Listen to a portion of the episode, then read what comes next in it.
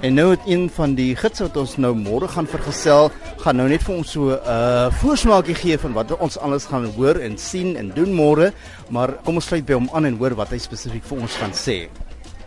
Right. Ladies and gentlemen, Major. Okay, uh, good evening, everybody. Some of you we have met before, but those who haven't met yet, my name is Major, and uh, I've been uh, a tour operator since 2004, so I have about 11 years now. So we have come with a tour package where we take people to where other tour companies they don't do take people. And one of the popular tour which we started with is called Dar Reality Tour, where it's uh, divided into three major sections. We have Dar Reality, uh, where we take people to the humble neighborhood, like in the township, and they experience Swahili culture, you know, the the architecture, the uh, the culture, how people live, the food, but also we have a tour which we call this downtown tour featured a liberation movement site where for those who don't know uh, dar es salaam tanzania in general used to be a mecca for the revolutionary all over the world. You know we had people like che guevara came up here in 1965 we have people like malcolm x came in 1964 a lot of Black Panther used to live in Tanzania. ANC offices, uh, the first ANC offices out of South Africa was in Dar es Salaam. Frelimo was founded in Dar es Salaam in 1962. The founder of Frelimo, Edward Mondlane, was killed by bombs in Dar es Salaam.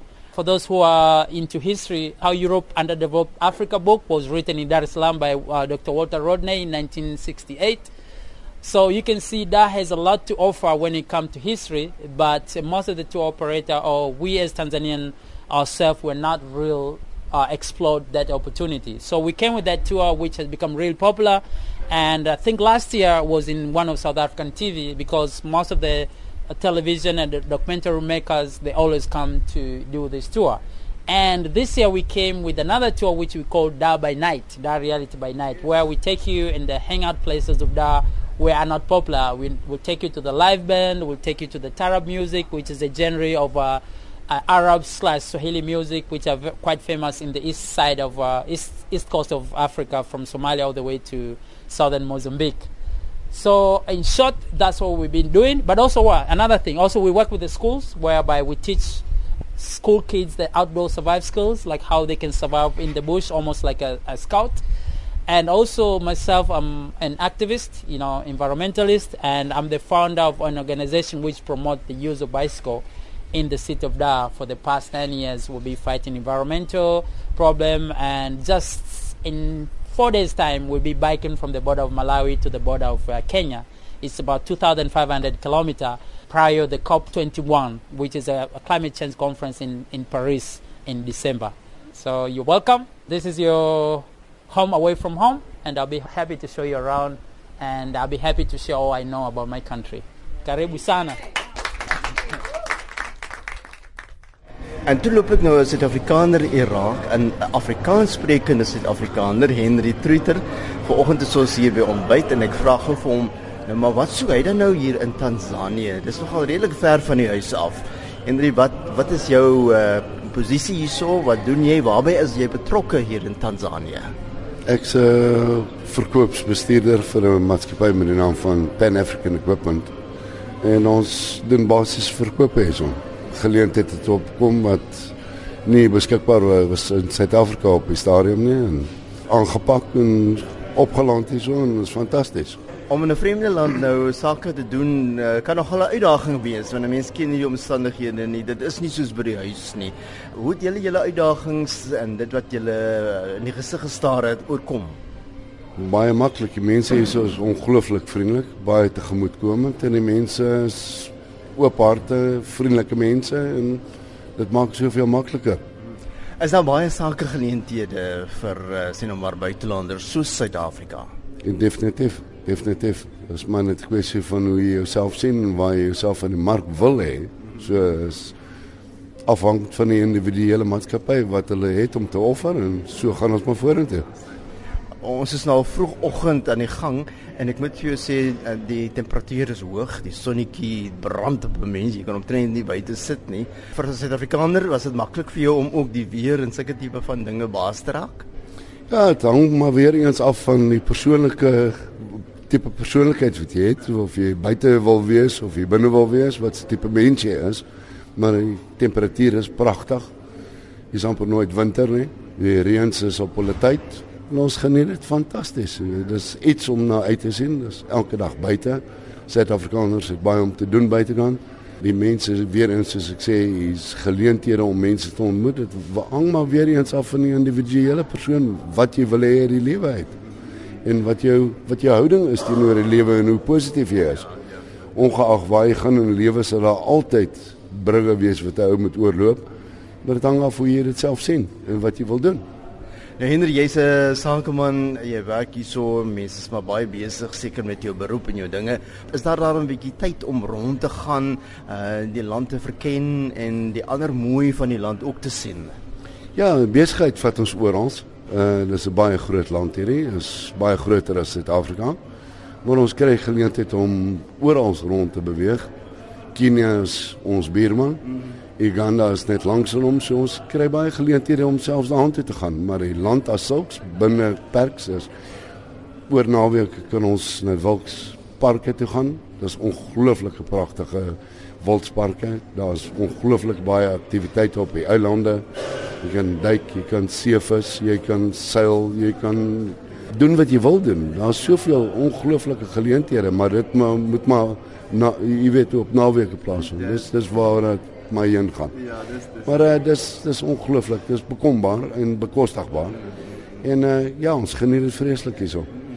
En nou as 'n mens so tyd lank in so 'n vreemde land is, uh as jy nou sou teruggaan Suid-Afrika toe of daar daar nou idees in jou kop is om te sê nee, maar nou het ek bietjie genoeg gekuier en bietjie gewerk in 'n vreemde land, ek wil weer teruggaan. Sal 'n mens maklik teruggaan aanpas by die huis of is daar dinge wat jy hier van in Tansanië gaan bybly en wat jy graag wil behou en soveel as moontlik wil uitrek om nog langer te geniet? Ja, ek ek dink dit is 'n bietjie van 'n moeilike vraag om te vra. Jy weet, 'n ou se land is maar altyd jou moedersland, jou hart is altyd daar. Ons besoek ten minste 2 of 3 keer 'n jaar besoek ons ons tuisland Suid-Afrika. Ja, maar die aanpassing is eintlik moeilik. Jy is 100% reg, ons het al baie daaroor gesels. En ons vind dat as jy terug gaan Suid-Afrika toe, is dit 'n aanpassing. Die probleme wat ons hier het, wat ons moet elke dag op 'n daaglikse basis oorkom, begin naderhand deel van jou persoonlikheid raak. En as jy teruggaan Suid-Afrika toe, is dit amper asof jy 'n bietjie bederf is. Dat jy die swaar kry hierdie kant ook mis en jy wil graag terugkom. So ek weet nie, dit is maar moeilik om te sê, jy weet hy moet staan met 'n voet in elke kamp. Dit is verkeerd om te sê, maar uh, ja, ou sal maar altyd wil terug aan huis toe. Maar al as mens nou in so 'n nuwe land kom, dan verken jy, jy leer ken, dit is 'n proses waar die Jode mens gaan. So dit moet seker vir jou interessant wees om elke dag nuwe dinge te leer. 'n Mens kom ons op 'n punt in jou lewe waar jy sê, luister, ek het daarom nou al genoeg geleer. Ek wil nou net 'n bietjie rustiger wees, net 'n bietjie meer die pas bietjie aandraai en ervaar. Maar as 'n mens in so 'n vreemde land is, jy kan nie anders nie, jy moet nuwe dinge leer. Dis altyd, elke dag is 'n nuwe dag nie net in 'n nuwe land nie, maar in 'n mens se persoonlikheid. En ek glo die ou terme skool is nooit uit nie is baie gepas vir ons. In 'n nuwe land soveel erger, maar dis soveel beter om te weet jy staan elke dag op, nuwe probleme wat voor lê, nuwe metodes wat jy moet aanwend, hoe jy as persoon jouself die ding hanteer. Uh, ek dink is 90% van jou probleem. Hoe jy voel oor jouself. Maar elke dag is 'n nuwe dag, elke dag is 'n nuwe challenge. Elke dag wil vir jou 'n nuwe ding wees. En dit is amper asof jy opstaan en hy ek glo die Engelse daai monotony is uit die lewe uit. Die verkeer is definitief 'n probleem hierso. Jy kan 2, 3 ure van jou dag op in verkeer sit, maar jy moet aanpas. Jy moet 'n manier vind om om dit te werk om jou daaglikse taakies gedoen te kry soos vroeg opstaan en laat in die bed in die aand. So 'n laaste vraagie het om vertel oor hoe mooi die land is en dat 'n mens naweke of van die jy nou aftye het, 'n bietjie by die wildtuin en ander interessante plekke kan gaan aandoen en so 'n bietjie ontspan weg te kom van die werksroetine af. Uh, die mense is ook seker baie interessant om te ervaar. Uh, wat is jou indrukke van die mense van Tansanië? Die mense is ongelooflik tegemoetkomend. Hulle warm harte, oop hande. Hulle is bereid om te help waar hulle kan. Die mense is ongelooflik vriendelik en nie net te gemoedkomend, maar hulle sal 'n ekstra trap uit vir jou gaan. Die meeste van die mense is hardwerkend, afhangende van watter area jy toe gaan. Maar in algemeen is die Tansaniërs warm mense, lieflike mense en dit is net vir my 'n plesier om hier te wees. Hulle taal het ek al probeer op my eie manier aanpak. Ja. En as jy dit vir hulle wys, jy weet al is dit net die basiese groet, al is dit net die basiese totsiens sê, maak mense hulle harte selfs groter oop vir jou. Nou ja, Henry, ek het daarom al een woord geleer en dit is om te sê asante. Na mimi asante sana. Sekunjama rafiki yangu. En dit beteken lekker dag vir jou en ek sê ook baie dankie.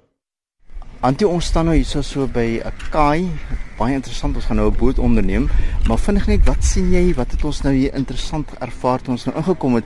Nou gaan 'n baie interessante gebou met heelwat uh, goed om na te kyk. Wat was dit alles wat jy gesien het? My indruk was as jou tipiese toeriste winkeltjies soos wat jy by die see sal kry in Suid-Afrika. Daar was natuurlik 'n Springbok rugbytrein met die woorde Zanzibar op wat ek nog nie mooi verstaan het nie.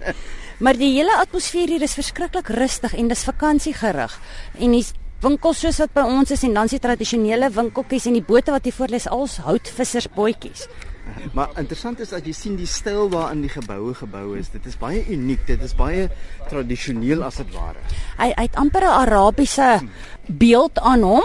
En tog is dit so tipies wat jy aan die Oos-Afrika kus kry. So ek dink is baie van die vorige tyd se bedeling wat inkom hier deur in die geboue. En dan is daar ook baie interessante houtwerk wat mense kan sien, die patrone wat uitgekerf is dit is tipies aan dit. Dis soos wat jy in die prentjieboeke sou sien en ek hmm. dink dis wat die plek uniek maak. Ja, en ek dink dit is veral die groot kunstenaars uit uit Zanzibar wat dit hier kom doen want hulle is by uitstek die meesters op die gebied van houtsneewerk. En ek kan nogal dink dis baie inspirasie hierso ja, as jy ja. kyk na die omgewing lyk. Like. Nou maar kom ons stap langs die kaai af want ons boot is op aan die wag vir ons en ons gaan 'n heerlike dag op die see geniet.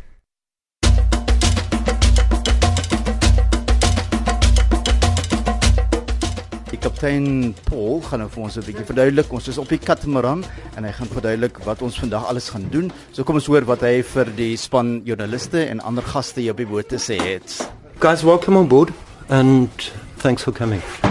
I'm Paul, I'm your skipper for the day, which actually means I do very little. The guys that are going to do the hard work is Fadili. He actually looks after this boat. Then I've got my little friend over there, Kasim. He comes out of the fishing villages.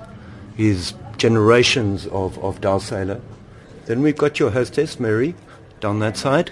Sort of the second last member we've got on the boat, I can't find her, is down there. That's Zoe. She comes from an animal shelter and she was extremely badly abused. She never leaves the boat. We've tried to take her ashore a couple of times. Um, she doesn't like the traffic, the noise. She swims back to the boat. She'll run around the island for a while, um, but we can't actually put her on land she's basically adopted the boat as a second life and home, and she protects it. The general arrangements on the boat, we've got sort of the right-hand side or the starboard side of the boat is for the use of the crew. For the use of the guests, we've got the left-hand side or the port side of the boat. It's just to keep the space open and clear.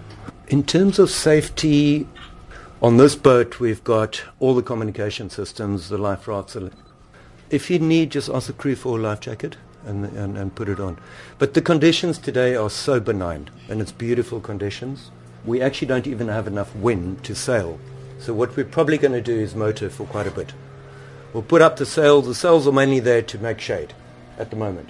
On the way back, we should have some breeze this afternoon, and we'll have a gorgeous sunset cruise on the way back, and, and we'll do that.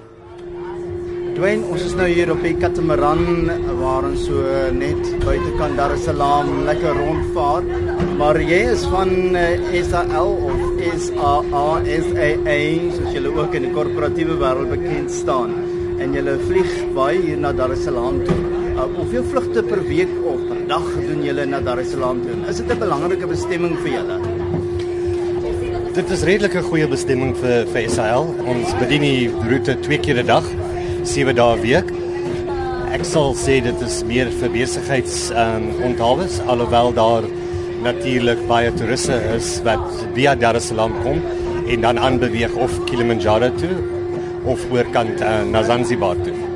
So dis seker belangrik dat jy saam met mense soos die Tanzaniese toerisme werk sodat mense van die toerismekantoor die passasiers wat jy inbring miskien bietjie meer iets ekstra kan bied sodat hulle dan bietjie meer van die land kan sien as om net 'n dag se vergadering by te woon en dan weer uit te vlieg. Van selfsprekend, dit 'n mens of 'n maatskappy kan nie so iets alleen doen nie. Uh, hulle moet met vennote werk om die hele um, proses of soos hulle in Engels sê, die value chain waar vir geld te maak vir die mense wat wel op um, as toeriste reis en dit help om hierdie land se um, toerisme te weet aan te bied en verder te sprei maar dit wel werk ook teenoorgestel jy uh, weet vir mense wat inkom na Suid-Afrika toe. Of miskien weer Johannesburg reis om verder aan te gaan na internasionale bestemmings toe. Afrika raak al hoe meer belangrik vir die res van die wêreld. Almal wil sake met Afrika doen. Suid-Afrika is nou een van die lande wat 'n sterk lugredery hier het. Um hoe belangrik is julle rol by SAL of SAA om verder uit te brei in Afrika? Want soos ek sê, daar kom al hoe meer kompeteerders by. Terens seker. Dit is belangrik. Ons uh, doen onleding op die op die roetes en lande na waar ons waarheen ons vlieg en dit word ek sal nie sê daagliks nie, maar gereeld gemonitor en ons pas ons vliegpatrone aan grootte van vliegtye om uh, aan te pas by die die demand en sodoende 'n uh, 'n roete te bedien dat hy optimaal werk vir ons sowel as passasiers. Jou jou tye na jou bestemmings toe vir aansluitende vlugte. Jy weet al twee wat inkom in Johannesburg in of uitgaan uit Johannesburg uit. En soos ek sê, elke roete, elke land se bestemmings word gereeld na noukeurig na gekyk sodat dit besigheid sin maak. Nou uh, SAA of SAL is dan ook ons land se nasionale lugdiens en dit is seker baie belangrik dat ons uh, self ook Suid-Afrika bemark en nie net na die bestemmings in die buiteland gaan en ons eie mense na daardie bestemmings te neem nie, maar ook dat jy die mense na Suid-Afrika toe bring. Werk julle ook met plaaslike is nou die Suid-Afrikaanse toerisme kantore wat hier in die verskillende lande is om te sorg dat ons vir die besoekers van uit Afrika waar ook al interessante pakkette het om aan te bied. Absoluut ja. Ons byvoorbeeld ons sal met SA Toerisme in Tansanië werk of enige ander land en hulle werk weer noukeurig saam met die ambassades en sowel as daai plaaslike landse toerisme owerheid en saam adverteer jy die die bestemmings al twee kante van die of dit nou uh, Tanzanië is of in Suid-Afrika of dit nou Namibië is of terug in Suid-Afrika daar sodat jy wel twee rigting verkeer het. Uh, dit maak net uh, besigheidsin om mens moet saamwerk om om dit te laat werk. Uh, onlangs het julle van julle lange roetes het julle nou afgeskaf. Mens dink hier aan Mumbai, jy dink aan Beijing, maar julle lyk like dit vir my fokus meer op uh, korter of uh, meer medium afstand bestemmings soos byvoorbeeld in Afrika. Waarom is daai besluit geneem? Soos ek gesê het, roetes word gedurig gemonitor. Ja, ons besluit ons werk op 'n plan, 'n besigheidsplan. Dit lyk miskien na goeie bestemming. Jy doen al die navorsing, jy begin die vlugte en jy gee hom 'n rukkie tyd. En soos jy monitor kan jy sien of dit gaan werk of dit gaan nie werk nie. En as 'n nuwe roete wys dat hy oor die langtermyn nie gaan werk nie en jy gaan te veel geld verloor, is dit dan eerder beter om die die vliegtye te gebruik op ander roetes wat of meer belang is of meer in aanvraag is, sit die groter vliegtye op daai roetes of stel meer vlugte in na daai bestemming sodat daai bestemming vir jou 'n beter inkomste bring as om geld te verloor op 'n roete wat wat nie geld inbring nie. En aan die einde van die dag moet mense ook kyk na of dit koste-effektief is. Ons almal is in 'n ekonomiese resessie in die wêreld en daar's ander ander faktore, sommige wêrelddele uh, het op die oomblik onrus, so dit is nogal belangrik dat mense sulke faktore ook in gedagte moet hou.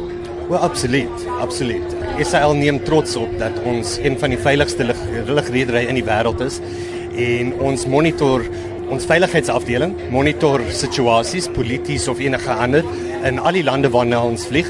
En sodra daar 'n dreigement is of 'n iets is wat nie uh, place is nie sal ons besluite neem. Ons passasiers ons bemanning en ons vliegtye is van hoog belang en ons sal hulle nooit ooit in gedrang stel nie. Uh, eerder sal ons 'n vlug kanselleer as om hom in gevaar te stel na 'n bestemming toe net om mense te kry waar hulle wil wees As jy mens kyk na die vloot vliegtuie wat jy gebruik Dis seker belangrik dat jy moet kyk na dinge soos dat dit ekonomies is en so aan. Ek sien hierdie baie groot vliegtuie. Uh, dis nie meer so 'n aanvraag nie. Dis eerder meer die kleiner vliegtuie en ek sien in julle lysie van vliegtuie, daar's nogal heelwat daarvan die die middelslag tipe van uh vliegtuie. Korrek. Al twee vliegtuigvervaardigers, Boeing en Airbus, beweeg om nuwer vliegtye te vervaardig wat ligter is, wat meer uh, brandstof-ekonomies is. En soos jy sê, meer en meer lugrederye en ons in in Kleis gaan eerder vir die medium kort na medium of terwyl medium na lang vlieg vliegtye en laat dit brandstof bespaar en dit moet ekonomies wees. En dit werk ook want soos by SAL het ons verskillende tipe vliegtye met verskillende groottes wat vers, verskillende hoeveelheid passasiers dra en jy pas jou vliegtyg aan by die roete sodat dit weer optimum is. Uh jou vliegtye is redelik vol, jy verloor nie geld op die roete nie en so pas jy elke dag of elke maand hang af van seisoen, hang af van aanvraag. Ten slotte kan ek maar net 'n opmerking maak Dwayne toe ons nou uh, gister se vlug hier van uh, oor Tambo lughawe na Dar es Salaam toe onderneem het. Die vliegtyg was so te sê stampvol en uh, dit wil sê daar gebeur iets wat jy reg doen. Ek sal so hoop ja. Kyk, uh, ons ons landsbestuurder hierso het gisterand gesê die ons hardloop op 'n omtrent 70% volheid op die vlugte. Natuurlik die vroeë vlugte in die oggende en veral Sondag en Maandag opwaarts Tanzanië toe is redelik vol want baie mense verreis vir besigheid. Baie mense werk hierso en bly vir die week en gaan weer terug. So ja, ek dink omdat ons twee vlugte 'n dag aanbied, jou die vroeë vlugte neem ek aan is beter voller. Uh, mense wil hiernatoe kom vir 'n volle dag se besigheid voor hulle teruggaan. Maar ons bied ook 'n opsie aan vir die mense wat ongelukkig nie op die vroeë vlugte kan uh, dit kan maak nie. Ek praat met een van die bemanningslede van die Katamaran waarmee ons nou uh, na 'n eiland toe vertrek het en uh, ons het nou van Dar es Salaam af na die eiland toe gereis en een van die bemanningslede is van uh, Dar es Salaam op dan nou Tanzanië self en kom ons hoor hoe hy hom bekendstel. My name is Fadeli Bakari Sasa. I'm living in Dar now. I'm working on this catamaran. I've been on this catamaran for one year now, but uh, my real home is in Tanga. But I living in Dar es Salaam now just for working. Yeah. Ek het hom ook verwys na die naam. Almal verwys na Dar. Wat beteken Dar nou eintlik? The name of the city is Dar. This is Dar es Salaam. It's one of the region along the coast, but it's a big city. Everyone in Tanzania, this is the capital city in Tanzania, so that's why everybody. So you shorten him to just Dar. Yes, everyone just enjoying being be in the. That's why, yeah. But uh, from our side, I'm living here now because I'm working on this sports. I've been on this uh, just one hour now. Ek het hom ook verder uitgevra oor wat sy werk nou alles behels. Wat moet hy doen sien dit dat hy nou 'n manningslid is van hierdie catamaran? My job on this boat exactly is to care of the boat, to make sure boat is clean, to make sure the engine is safe, everything exactly. Because I'm the skipper of this boat, I'm the one holding this boat for now because I have been experienced there and I'm on this boat for one year now. So I'm make sure everything is clean, everything tied up, everything is sorted, and the, the body safe is safe. Yeah, that is all my job. It's just I'm holding everything in this boat. Yeah. Ek het ook uitgevra oor die veiligheidsaspekte veral omdat die see by tye nog kan rof wees tussen die eilande en Dar es Salaam. In terms of theft, we have got uh, hand flares, life jacket, life ring, life raft, but also in terms of storms we try to minimize because our boat is sailing boat so we put the half of the sail so as the, because of the big storm the big wind strong wind so we, our boat she's very high speed.